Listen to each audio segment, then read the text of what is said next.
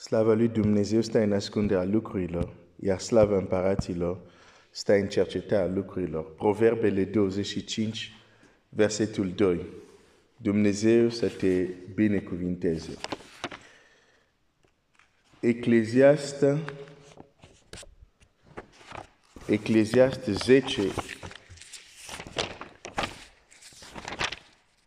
Ecclésiaste capitolul 10 și versetul 7. Am văzut rob calar și voivozi mergând pe jos ca niște robi. Am văzut rob calar și voivozi mergând pe jos ca niște robi. O să mai zic asta pentru a ajuta pe câțiva. Există o tendință de obicei când vedem un text din Scriptura care vorbește negativ de anumite persoane, să avem iluzia că nu are cum să fim noi. Am luat destul timp de a demonstra asta ca și exemplu vorbind de farisei, oameni foarte religioși, mai religioși decât noi. N-ai cum să compari religia lor de atunci cu religia creștină modernă astăzi. Deci, din punct de vedere al religiei, mult mai religios ca noi. Și totuși, ei se spalau tot timpul pe mâini, nu că era cocovid, dar că era religios. Era o problemă religioasă dacă nu te spalai tot timpul pe mâini. Doar ca să-ți dau un exemplu. Și totuși, Domnul Iisus spune despre ei că sunt niște călăuze oarbe care conduc alți ori. Și când Domnul Iisus le-a întins o mână, ei să-și dea seama de starea lor, ca să se schimbe, răspunsul lor a fost doar, nu suntem noi, orb. Și Domnul Iisus zice, dacă ați fi orb, dar pentru că ziceți, afirmați anumite lucruri care nu sunt adevărate, pentru că ziceți, vedem de aceea, păcatul vostru rămâne. Starea voastră nu se schimbă, pentru că refuzați să recunoașteți starea voastră reală. Știu că sună ciudat pentru un copil al lui Dumnezeu să vin să-i spun, ești un voivod sau cum se zice la singular, dar trăiești ca un rob. O să vin să zic, nu, eu nu mai sunt rob a păcatului, eu îți vorbesc despre alte robie. Aici vorbim de o altă formă de robie. O robire care nu e legată de stare de păcat. Am luat timpul să-ți arăt că robia despre care vorbesc nu e legată de păcat, este legată de imaturitate. E legată de lipsă de desăvârșire. Pentru că, cum am văzut în Galateni, atâta timp când moștenitorul este nevârstnic, atâta timp când este imatur, nu este cu nimic diferit decât un rob, deși stăpân peste tot. Este un împărat care merge pe jos ca un rob. Nu e diferit de un rob. Despre această robie vorbesc.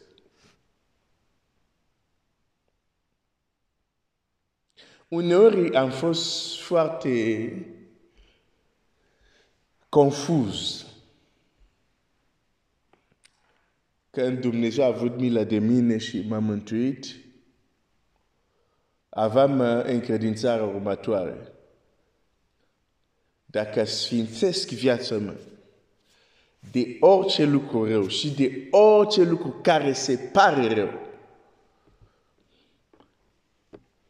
cerul se va deschide. Voi intra în experiențe și relații deosebite cu Dumnezeu. Și am făcut acest lucru.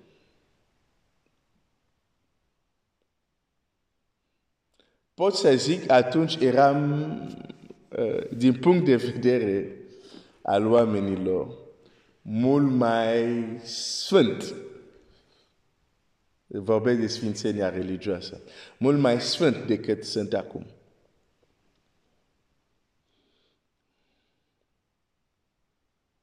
Sau mult mai neprianit, dacă prefer cuvântul ăsta. E și eram foarte meticulos. Să nu cumva să calc o lege. Și acest lucru nu este rău, să nu mă înțelegi greșit, este foarte bine. De fapt, este dorința de sfințenie, trebuie să fie în inima fiecare copil al lui Dumnezeu, dar e important să înțelegem la ce se referă sfințenie, că nu este doar să ne asigurăm că arătăm bine pe din afară, dar să curățăm vasul dinăuntru. Și cu cât știam puțin atunci, Domnul m-a ajutat și să curăț înăuntru, vasul dinăuntru. Nu doar l'aspect exterior, dar la cum se spune, și la inima mea. Era o perioadă, dacă mă observai, ai fi zis, băiatul ăsta e normal sau e ciudat? Încerc să-ți dau aceste elemente pentru că aș vrea să realizez un lucru foarte important. În perioada aia, dacă mergeam pe stradă, nu mă uitam la oameni. Mai ales nu mă uitam dacă trecea o fată sau o femeie, nu mă uitam să o văd. Pentru că ziceam, dacă mă uit, probabil o să păcătuiesc. De aceea condamnă Scriptura este, cum să zic, să te uiți cu un ochi, cum se zice asta, cu pofta sau cu, în fine. Că interacționezi cu oamenii, trebuie să-i vezi. Deci să ajungea la situație de genul următor. Trecea cineva care mă cunoștea. Dar eu treceam lângă persoana respectivă ca și cum nu o văd. Și unele persoane puteau să creadă că e mândrie, dar de fapt era că nu vreau să mă uit la oameni. Vreau să ochiul meu să fie, gândurile mele. Și toate astea era foarte bine, era foarte bun. Dar și unde am fost confuz, e când, deși facând toate aceste lucruri, în loc să am o promoție, din punct de vedere spiritual, hai să numesc asta, o promoție, adică să merg mai sus, să fiu și mai aproape de Dumnezeu, ce așteptam eu de la asta. Rugăciunile mele să fie repede ascultate.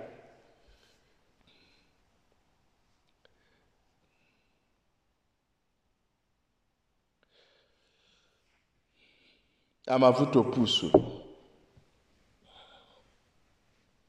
Dintr-o dată, după un anumit eveniment, nu mai puteam să mă rog, nu mai puteam să citesc Scriptura, nu pentru că nu vroiam, dar pentru că o forță invizibilă apasă asupra mea. Care m-a afectat și fizic, în sensul că, cum v-am mai zis, când citeam Scriptura, mi se bloca fizic respirația. Deci, acea ființă, acea putere întunericului mi-a împunat. Vei citi Scriptura cât poți să te abții să respiri. Adică nu prea mult.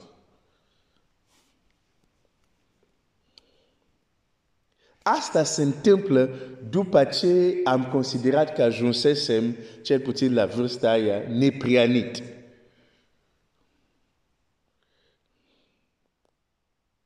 Din nou. Trebuie să repet asta, ca să nu mă înțelegi greșit. Dorința aceasta era foarte bună și trebuie să o avem, să fim neprihăniți. Dar unde vreau să ajung este confuzia la care am ajuns când am zis, asta e puțin. Credeam că dacă fac și asta, și asta, dacă chiar mă despar de tot ce este rău și sau ce se pare rău, cerul va fi deschis și o să-L văd pe Dumnezeu. Și rezultat văd altceva. Și eram confuz, am fost foarte confuz. Dar mulțumesc lui Dumnezeu pentru frați mai mari în credință, care au fost înaintea noastră și care în momente de confuzie ne pot ajuta. Problema mea atunci nu a fost că a fost rău că am dorit să fiu neprihănit, deși la un moment dat ajunsesem, fără să-mi dau seama, la niște extreme unde ajunsesem să fiu un fariseu, fără să-mi dau seama. Asta e un alt aspect. Dar problema este că confuzia era, pentru mine atunci, nu facem diferență între a fi moral și a fi spiritual. Nu facem nicio diferență. Pentru mine erau egal, erau tot una. Și nu sunt tot una. Dumnezeu este Duh, nu-i așa? Dumnezeu este Duh. Și Biblia zice, cei care se închină... Ok, mă duc la acest text. Ioan...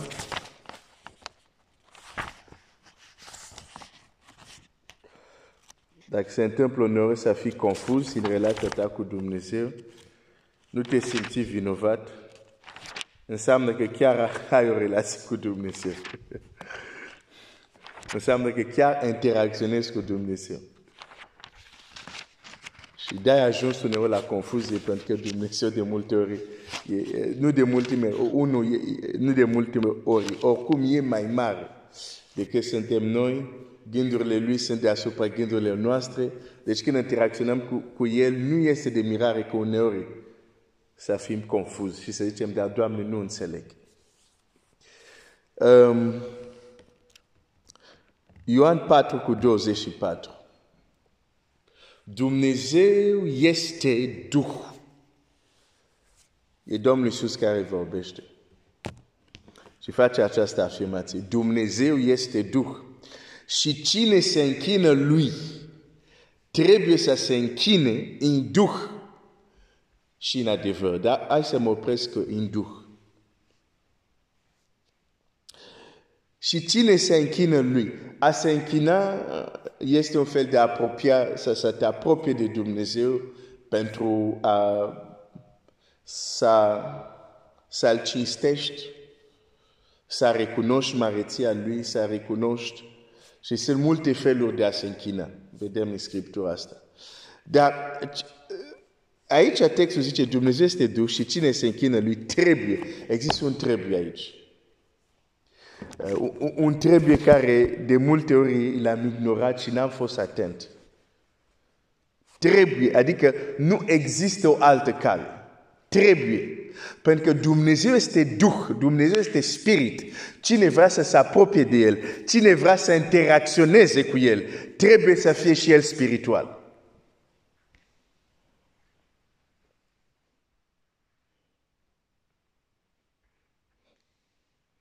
Eram foarte moral atunci, dar nu eram spiritual.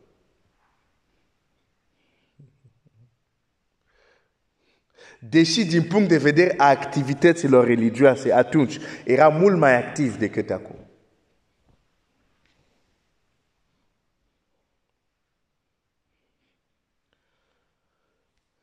Cine Dumnezeu este Duh, cine se închină lui Dumnezeu, cine se apropie de Dumnezeu, cine se roagă lui Dumnezeu, cine vrea să lucreze pentru Dumnezeu. Și pot să adaug alte cuvinte care acțiuni unde omul se apropie de Dumnezeu. Biblia zice, trebuie, nu există o altă cale. Trebuie, nu există o altă cale. trebuie să se închine, trebuie să facă ceea ce face. În Duh. De ce? Pentru că Dumnezeu este Duh. Oricine vrea, de exemplu, să interacționeze cu lumea spirituală, trebuie să fie spiritual.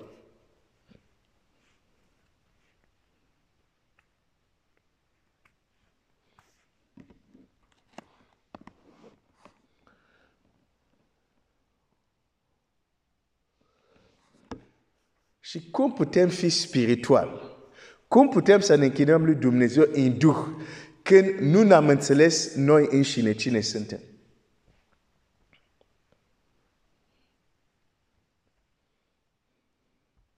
Cum putem să ne închinăm în Duh când mulți copii al lui Dumnezeu încă au confuzie ce înseamnă Duh, ce înseamnă suflet?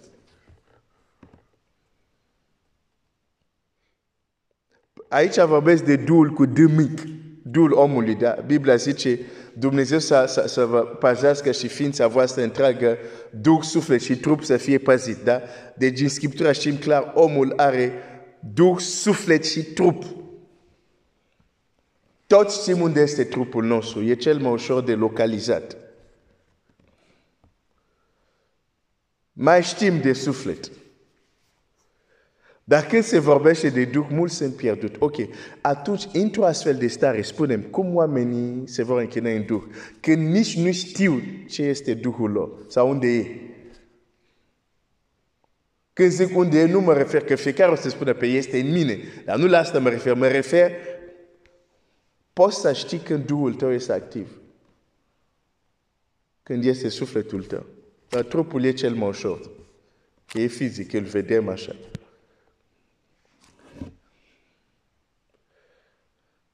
A fi spiritual nu înseamnă doar să știi anumite lucruri. E să fii în stare să percepi lumea spirituală. Și de-aia și cineva care nu este creștin poate să fie spiritual. Nu în sensul de spiritual că este, cum să zic, pe calea cea bună, dar în sensul că deși nu este creștin, are percepția lumii spirituale și știe cum să interacționeze cu lumea spirituală. Dumnezeu este spirit. Cine se închină lui trebuie. O să, cu ajutorul lui Dumnezeu, mâine începem cele 40 de zile de închinare. De zidire a altarului, roagă-te pentru mine. Începem mâine, dar cu ajutorul lui Dumnezeu, sunt anumite lucruri care trebuie să împărtășesc cu tine sau cu voi cei care sunt în grupul respectiv legat de acest lucru, pentru că parcă asta se întâmplă. Mai departe Dumnezeu îmi deschide ochii asupra unor lucruri care l-am neglijat deja eu personal. Există un trebuie. Nu te apropii de Dumnezeu cum vrei tu. Nu te apropii de Dumnezeu pentru că ceilalți au făcut așa și eu fac așa. Nu. Trebuie să te închini în Duh. Trebuie și tu să fii spiritual.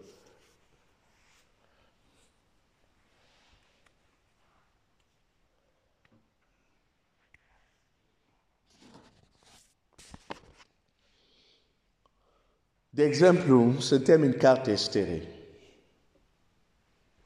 Când Estera cere, zice, ok, eu nu o să mănânc, nici cele care sunt cu mine nu vor mânca. Și tu spune la iudei din Suză să apostează cu mine, fără să mănânce, fără să bea. Ce face atunci Estera? Prin ceea ce cere, înțelege că ea înțelegea lucrurile spirituale. Avea percepția lumii spirituale. Pentru că, pentru a se duce la împărat, cunoștea drumul.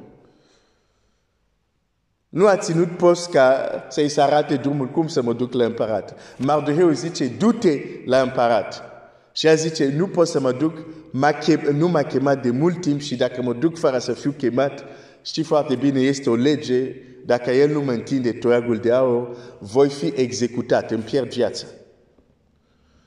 Și Mardoheu din nou, care era un om care înțelegea lucrurile spirituale, spune, dar cine știe dacă nu pentru o vreme aceasta ai ajuns acolo. Dar mai devreme zice, dacă tu taci acum și nu faci nimic, izbavirea pentru iudei va veni din altă parte. Din nou, de fapt, spiritualitate care o exprimă Estera, învățată de la Mardoheu. Se vede că este un om spiritual. Și atunci ea cere, se supune și cere cele care sunt cu ei și cere acest post care îl numim postul Esterei. De ce? Pentru că cine se apropie de Dumnezeu trebuie să fie spiritual. Aș vrea să te întreb, de ce, de exemplu, Estera nu a zis, Doamne, o rugăciune de 5 minute, Doamne, vezi tu, suntem în primejdie, te rog, fă tu ceva, amin. Pentru că înțelegea lucrurile spirituale.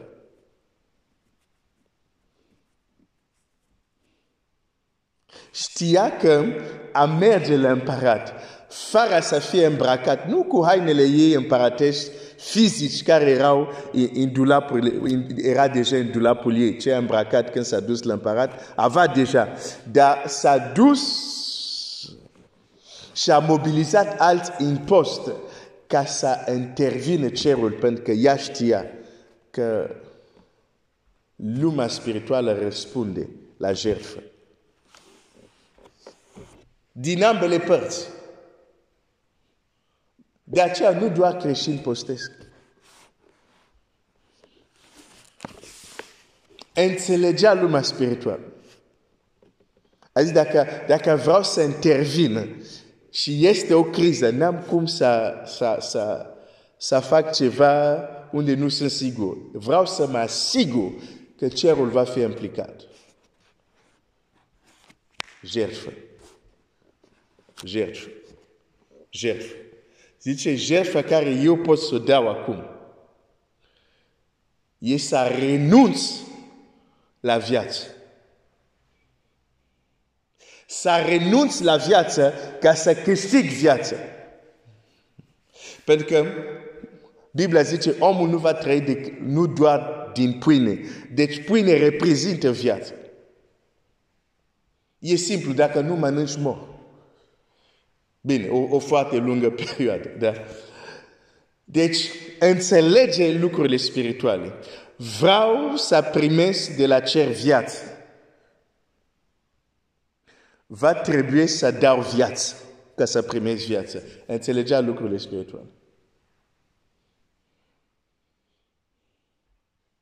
Domnul Iisus nu ne-a învățat, cine vrea să-și păstreze viața o va pierde, dar cine o va da, pentru mine o va câștiga. Estera a aplicat principiul.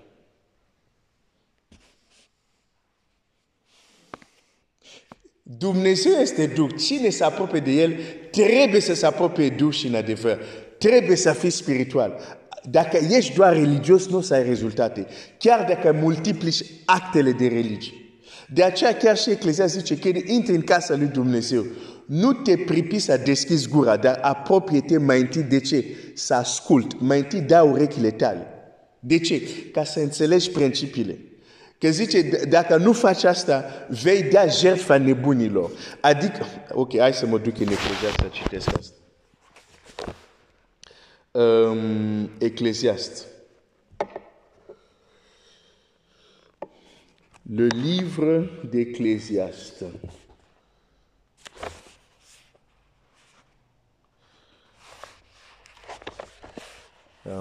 Hai să citesc asta.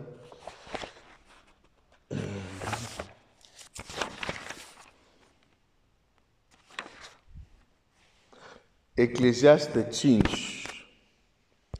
Ecclésiaste 5 cu 1. Păzește-ți piciorul când intri în casa lui Dumnezeu și apropie-te mai bine să ascult decât să aduci jertfa nebunilor, căci ei nu știu că fac rău cu acesta. Deci există oameni care aduc jertfa nebunilor. Și nici nu sunt conștient că ceea ce fac este rău. De ce? N-au luat timpul mai întâi să asculte, să învețe principiile. Nu te grăbi să deschizi gură, să nu-ți rostească inima cuvinte pripite înaintea lui Dumnezeu. Căci Dumnezeu este în cer și tu pe pământ, de aceea să nu spui multe vorbe.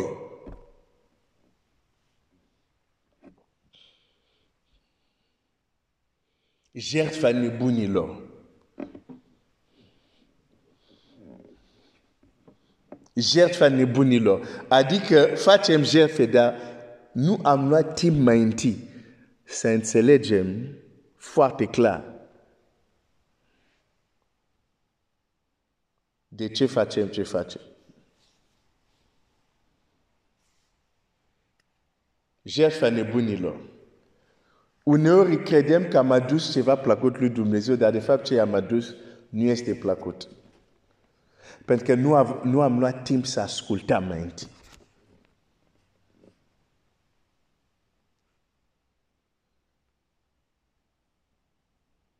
De aceea nu vreau doar să mă rog. Vreau mai întâi să-mi dau urechile și să meditez și să înțeleg și să caut că Dumnezeu să-mi arate mai mult, să-L cunosc, dar exact cum voi să zic, arată-mi caile tale, cum lucrează. Nu să fac lucrurile orbește, fără să știu ce fac. Pentru că Dumnezeu este Duh și cine se apropie.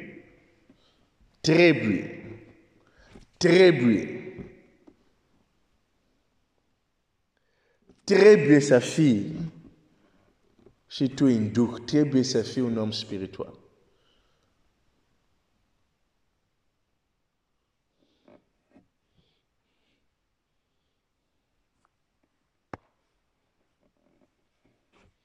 Un om cum este un om cum este Ahab, exemplul mereu m-a marcat. Un om rău. Pentru că ți-am zis mai devreme, și un om care nu este creștin poate să fie spiritual. Un om rău, și când zic este rău, nu eu zic că este rău. Scriptura spune asta despre el. Dar și de ce spun că este spiritual? Nu spiritual în sensul că e aproape de Dumnezeu, că de obicei este, înțelegem asta, de exemplu, dacă mă uit în epistole, când Biblia vorbește de omul firesc și omul spiritual, dar nu în acel sens, pentru că acel sens, omul firesc, omul spiritual, sensul, de exemplu, acesta, omul spiritual nu este decât cel mântuit care are viața nouă și viața Duhului o ia deasupra firii. Asta se întâmplă doar la creștini. Dar aici, când mă refer la spiritual, mă refer la ceva, cum să zic, nu știu dacă pot să zic, mult mai generic decât acest înțeles mai, să zic, specific.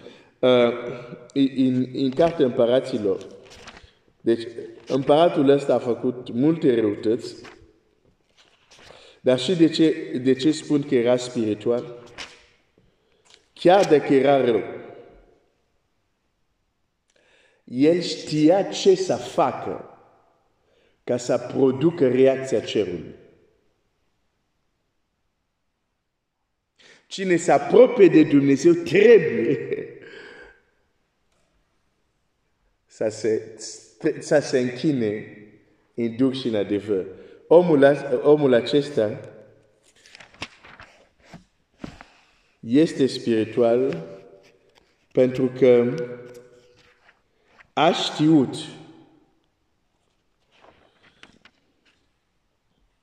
cum să provoace reacția cerului.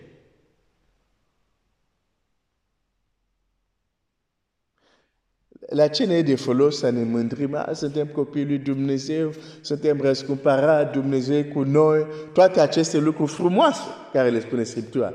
Dar nu suntem în stare să zicem, ok, în situația aceasta, pentru acest rezultat, iată exact ce trebuie să fac eu. Dacă nu putem face asta, la ce bun cântăm și... Iată un om rău. Și asta a fost o mare confuzie pentru mine când întâlneam astfel de fenomene. Un om care, după, să zic, criteriile mele de atunci, un om care nu era așa de neprianit ca mine, avea mai multe rezultate ca mine. Asta era o confuzie extraordinară pentru mine. Dar cum se poate așa ceva? Și a trebuit mulți ani ca să înțeleg ce se întâmplă.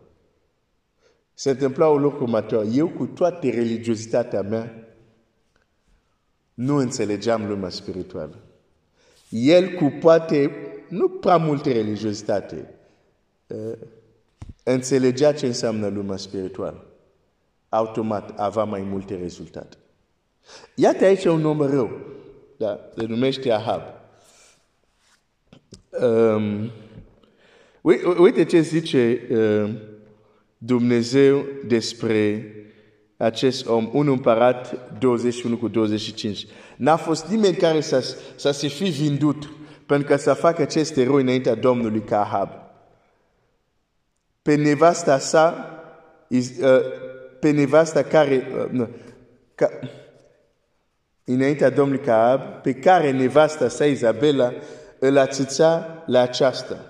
El a lucrat în chipul cel mauricios mergând după idol, cum facea amoriți, pe care izgonise Domnul dinaintea copilor lui Israel.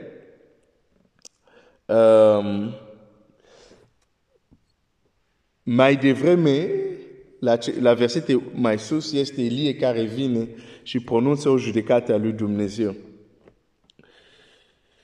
Verset 21. Iată zice Domnul, voi aduce nenorocirea peste tine, te voi matura, voi nimici pe oricine este a lui Ahab, fie rob, fie slobos în Israel. Deci asta era sentința lui Dumnezeu. Și Dumnezeu a trimis Ilie, zice, du-te și spune.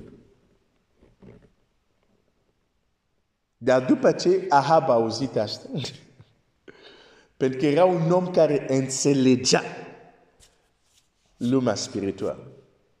Biblia zice așa. După ce a auzit cuvintele lui Ilie, Ahab știe că procul ăsta e un proc al lui Dumnezeu. Știe.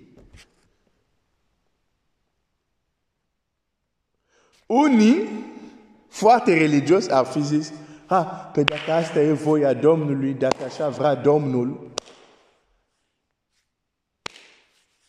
De fapt, merci Seigneur. De fapt, hai să-ți arăt un om care era un preot al lui Dumnezeu.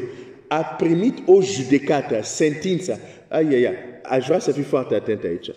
Un preot care a primit ceva asemănător. Și să vezi cum a reacționat omul religios.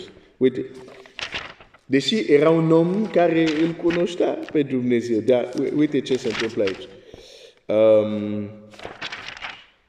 Da, în cartea Samuel. Deci când Dumnezeu se descoperă, lui Samuel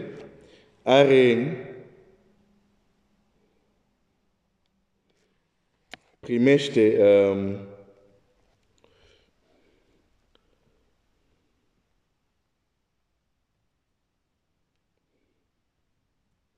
zice așa,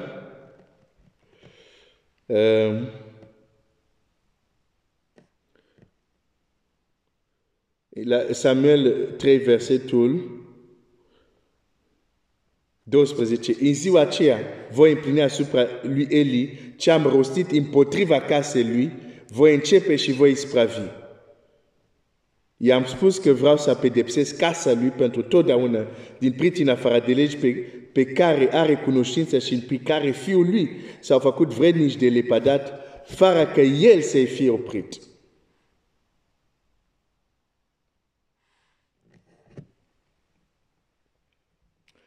Dumnezeu vorba cu Samuel Și la versetul 17. Și Eli a zis, care este cuvântul pe care ți l-a vorbit Domnul? Nu mi-ascunde nimic.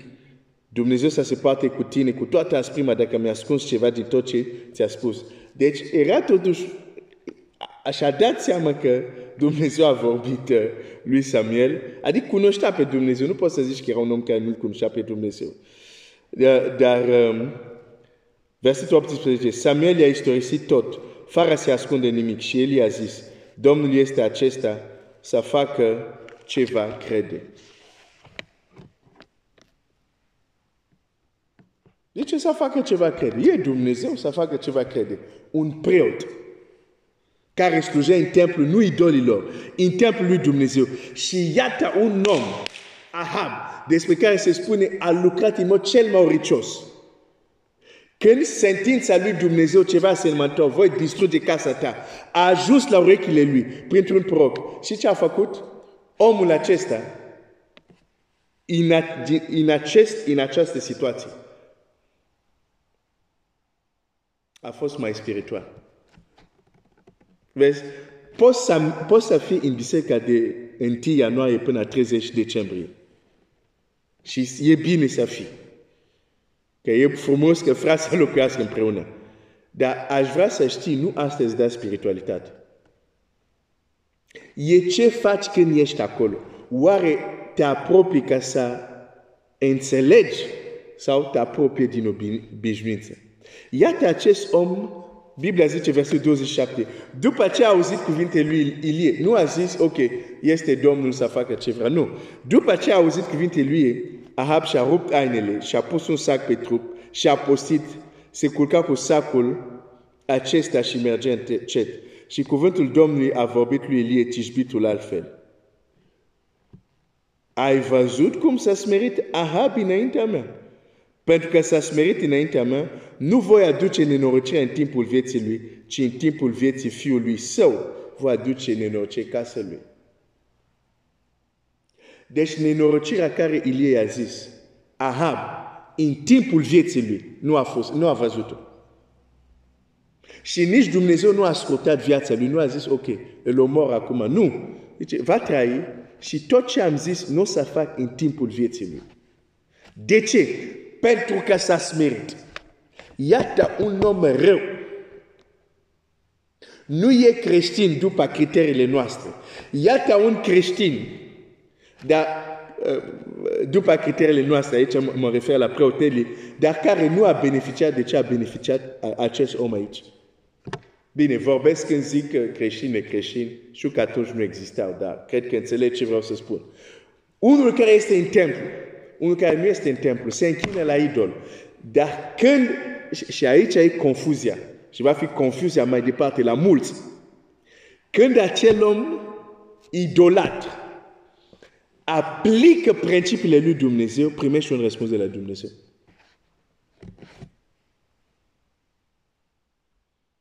De aceea sunt pagâni afară. Nu merg la biserică, dar aplică niște principii dumnezeiesc și domină lumea aceasta.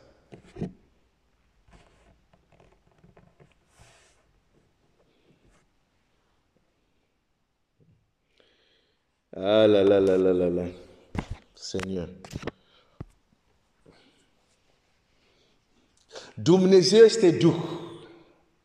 Și cine se apropie trebuie să se închină în Duh și în adevăr. Cine se închină, Dumnezeu este Spirit.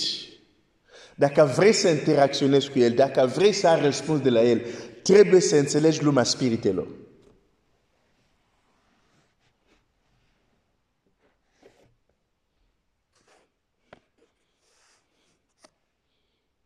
Dumnezeu a răspuns la smerenia lui Ahab. Care a fost o smerenie, nu în cântare. Doamne, mă smeresc. Nu. A fost o acțiune. Nici nu s-a rugat. Nici nu s-a rugat.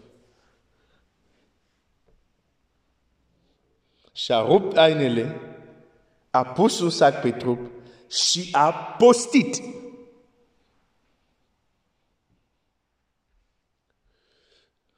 Dar sunt mulți oameni, mai ales în generația noastră, unde sunt multe chestii cu wellness, well-being, să te simți bine, să nu știu ce, cultul trupului și așa mai departe. Mulți postesc. Dar nu să experimenteze ce...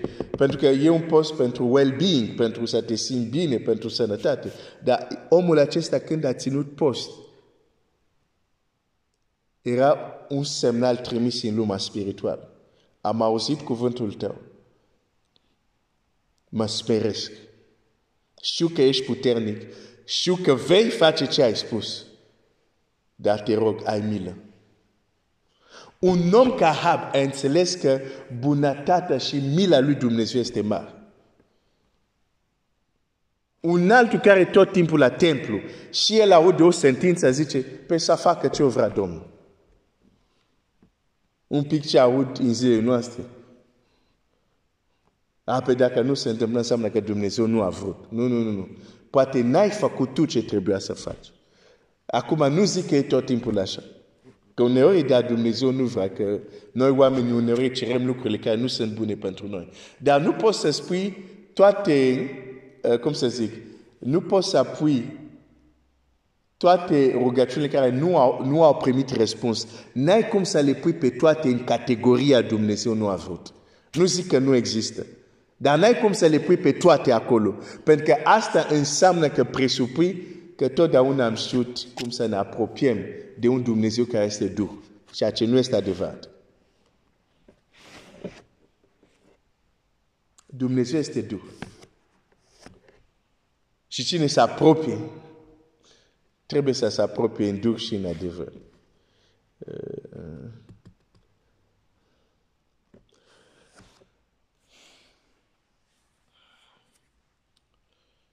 De aceea, am zis toate acestea, dar o să continuăm săptămâna viitoare cu ajutorul lui Dumnezeu. Am zis toate aceste lucruri ca să ajung la concluzia următoare. Dacă înțelegi că Dumnezeu este Spirit, Dumnezeu este Duh și nu este un om, vei înțelege de ce atâta timp când, deși ești voivoz sau deși ești împărat, atâta timp când vei merge pe jos ca un rob, sunt lucruri care nu are cum să le facă în viața ta.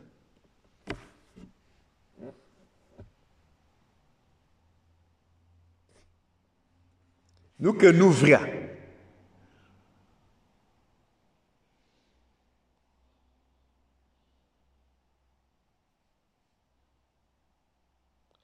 Atâta timp când vei merge ca un rob, deși împărat, ce va lucra Dumnezeu este să te aducă într-o stare, într-o poziție unde înțelegi starea ta și faci ce trebuie să faci ca să te urci înapoi pe cale. Pentru că atâta timp când mergi pe jos ca rob, sunt lucruri care... Ce va lucra Dumnezeu și e bine să fii colucrator cu El, e să te pune mai întâi înapoi pe cale.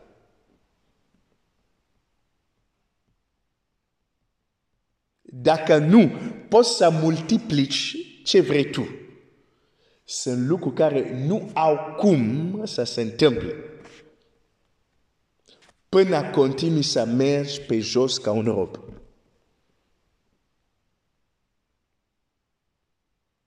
De fapt, noi așa citim cartea Estera. Hai să te arăt ceva și probabil o să ne uităm la asta mai în detaliu săptămâna viitoare. Acum o să închei. Deci, ei au dușmanul Aman, da?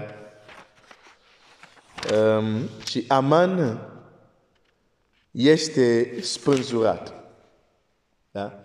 Dușmanul Aman este spânzurat. Dar aș vrea să te arăt un lucru. Din nou, Biblia este o carte spirituală. Trebuie să o citim rugându-ne Domnul să ne dea un duh de descoperire.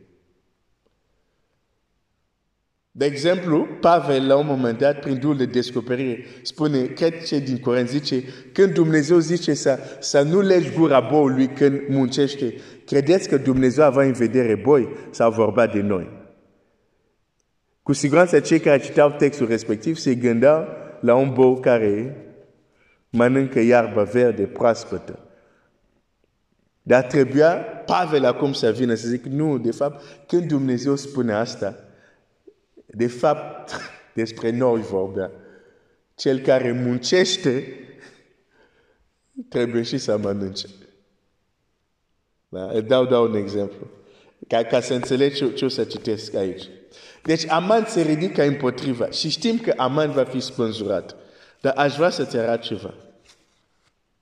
Înainte ca Aman să fie spânzurat, înainte ca planul acesta diabolic să fie distrus, a trebuit să se întâmple ceva. A trebuit mai întâi că Mardoheu să fie pus pe cal. Ok, hai să citesc asta.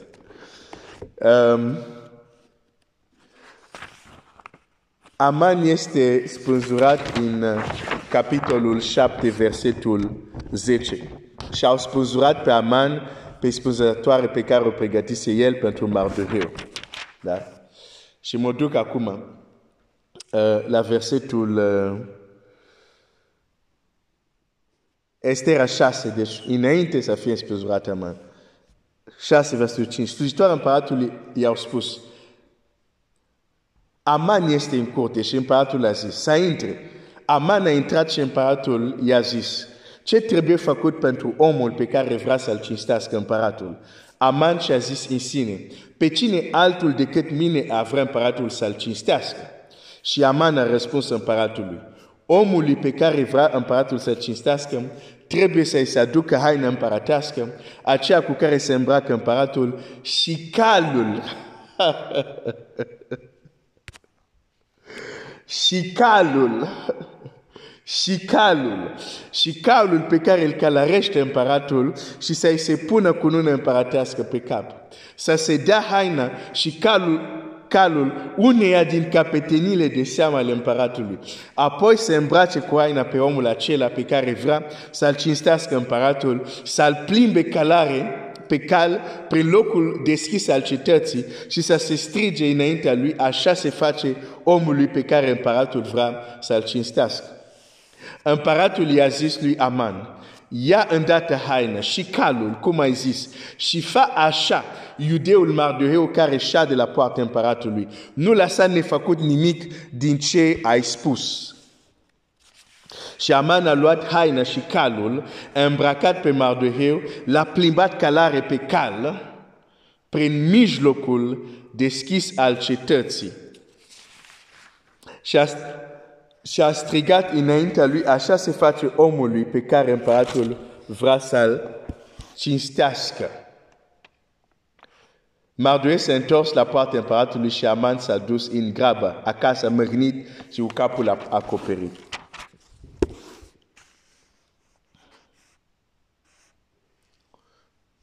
Să-l plimbe calare pe cal. Aici, Isaac își ia înapoi poziția. Iacov își ia înapoi poziția. Iosif își ia înapoi poziția. Mardoheu își ia înapoi poziția. Este pus pe cal. Știi cum l-a plimbat ăsta? Aman? Aman nu era pe cal. Deci Aman mergea pe jos. Și Mardoheu era pe cal. Ai, ai, ai, ai, ai, ai, ai, ai, ai, ai, ai, ai, ai, ai, ai, ai. Înainte că Dumnezeu să meargă mai departe, unele lucruri care au fost îndoite, schimbate greșit, trebuie să fie puse în ordine. De aceea îți spun, atâta timp când continui să mergi pe jos ca un rob, sunt lucruri care nu are cum să se întâmple în viața ta. Înainte să vină mare eliberare pentru iudei, pentru Mardoheu, pentru Aisei, pentru poporul de care facea parte, mai întâi cel care era obligat de legea împăratului să se prosterne înaintea lui Aman, mai întâi trebuia să se inverseze lucrurile, să fie pus la loc. El a fost pus pe cal și acum Aman mergea pe jos ca un rob.